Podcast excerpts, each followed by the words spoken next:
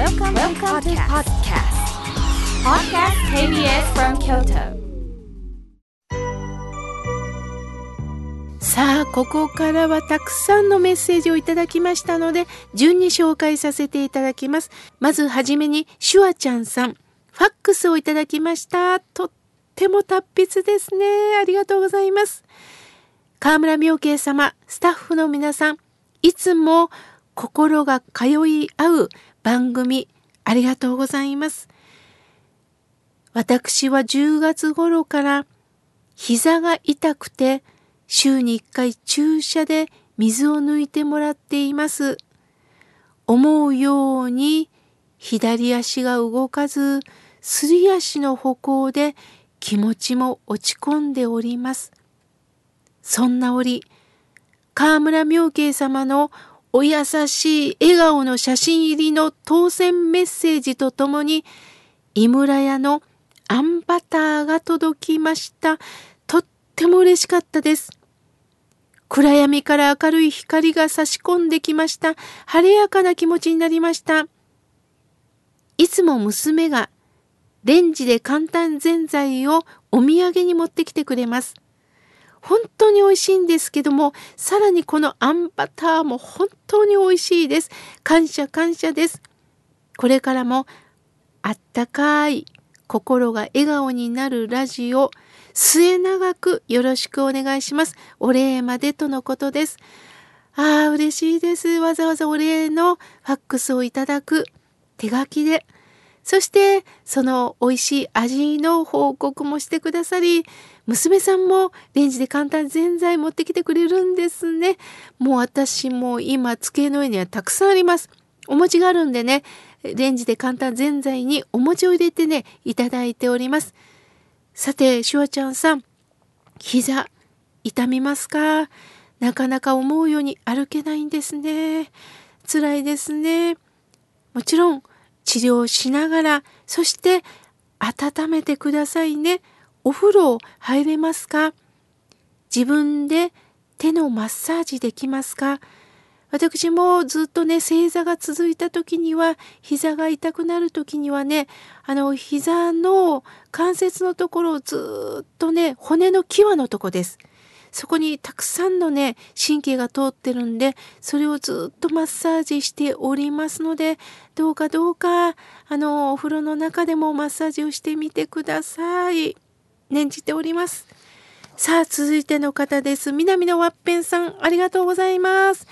月、金、放課後、デイサービスの仕事に行っております。妙慶さん、体大事に、とのことです。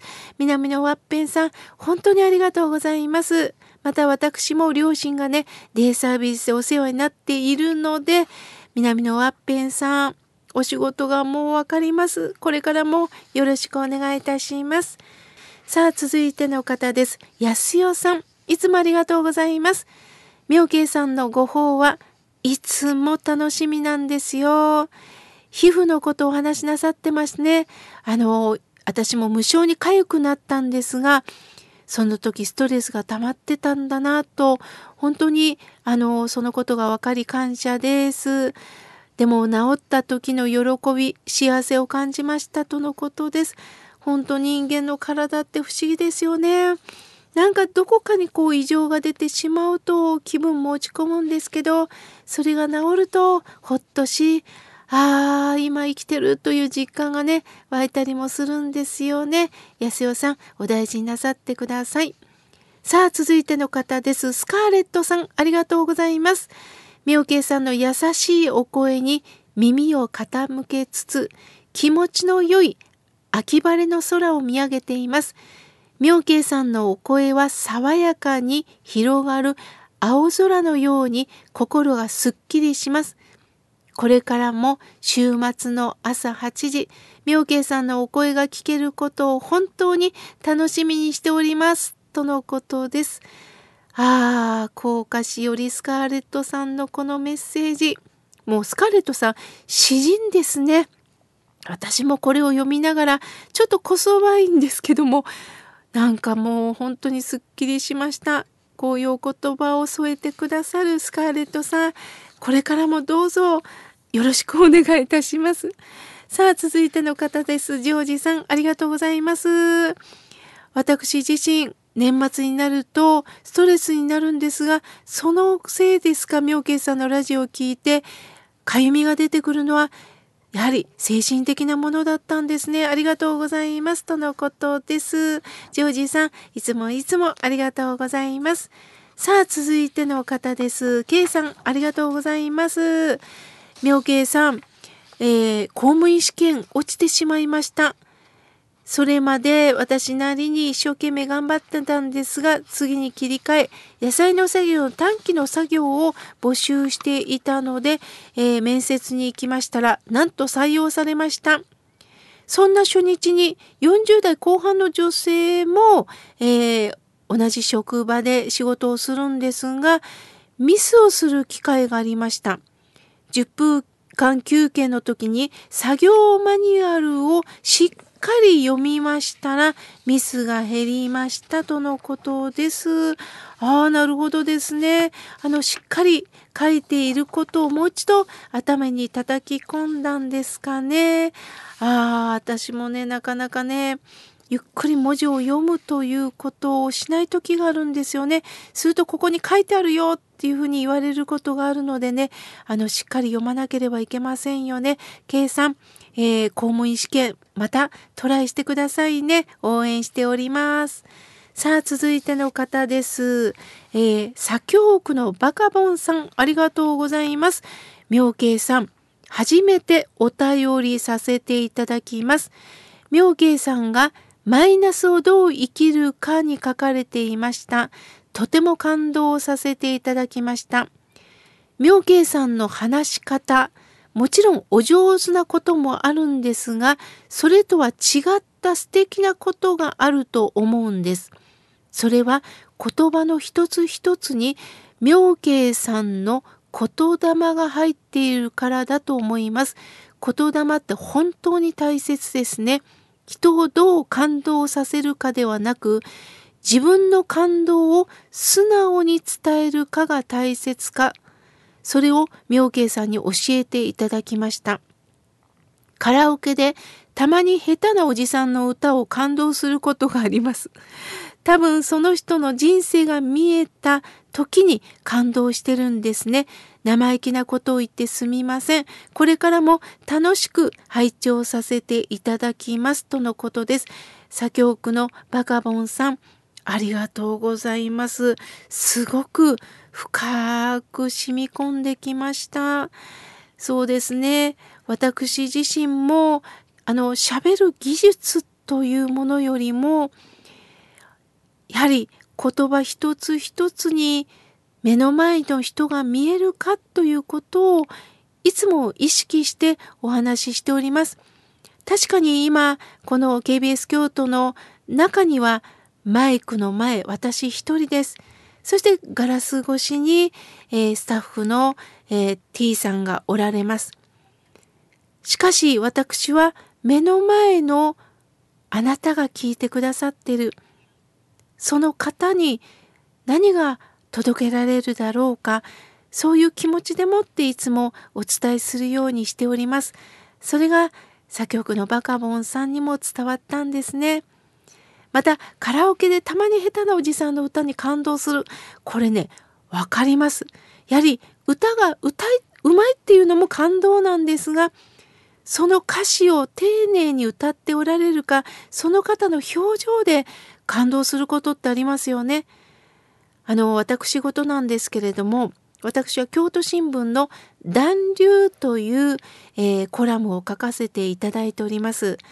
以前河内温度の、えー、杉さんの話をさせていただきました。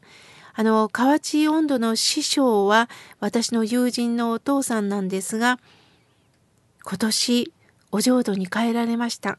その師匠がねよく杉さんの話を娘にしてたんですって。杉さんな歌下手やねんけどなみんな杉さんの歌聞いたら泣くんやって言うそうです。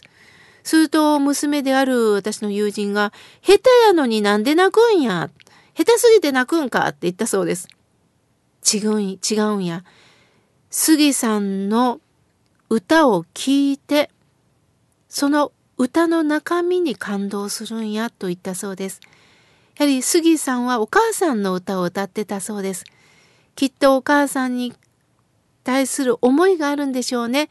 するとそのお母さんの歌がまた聴衆に伝わり聴衆の皆さんにもお母さんがいますよね。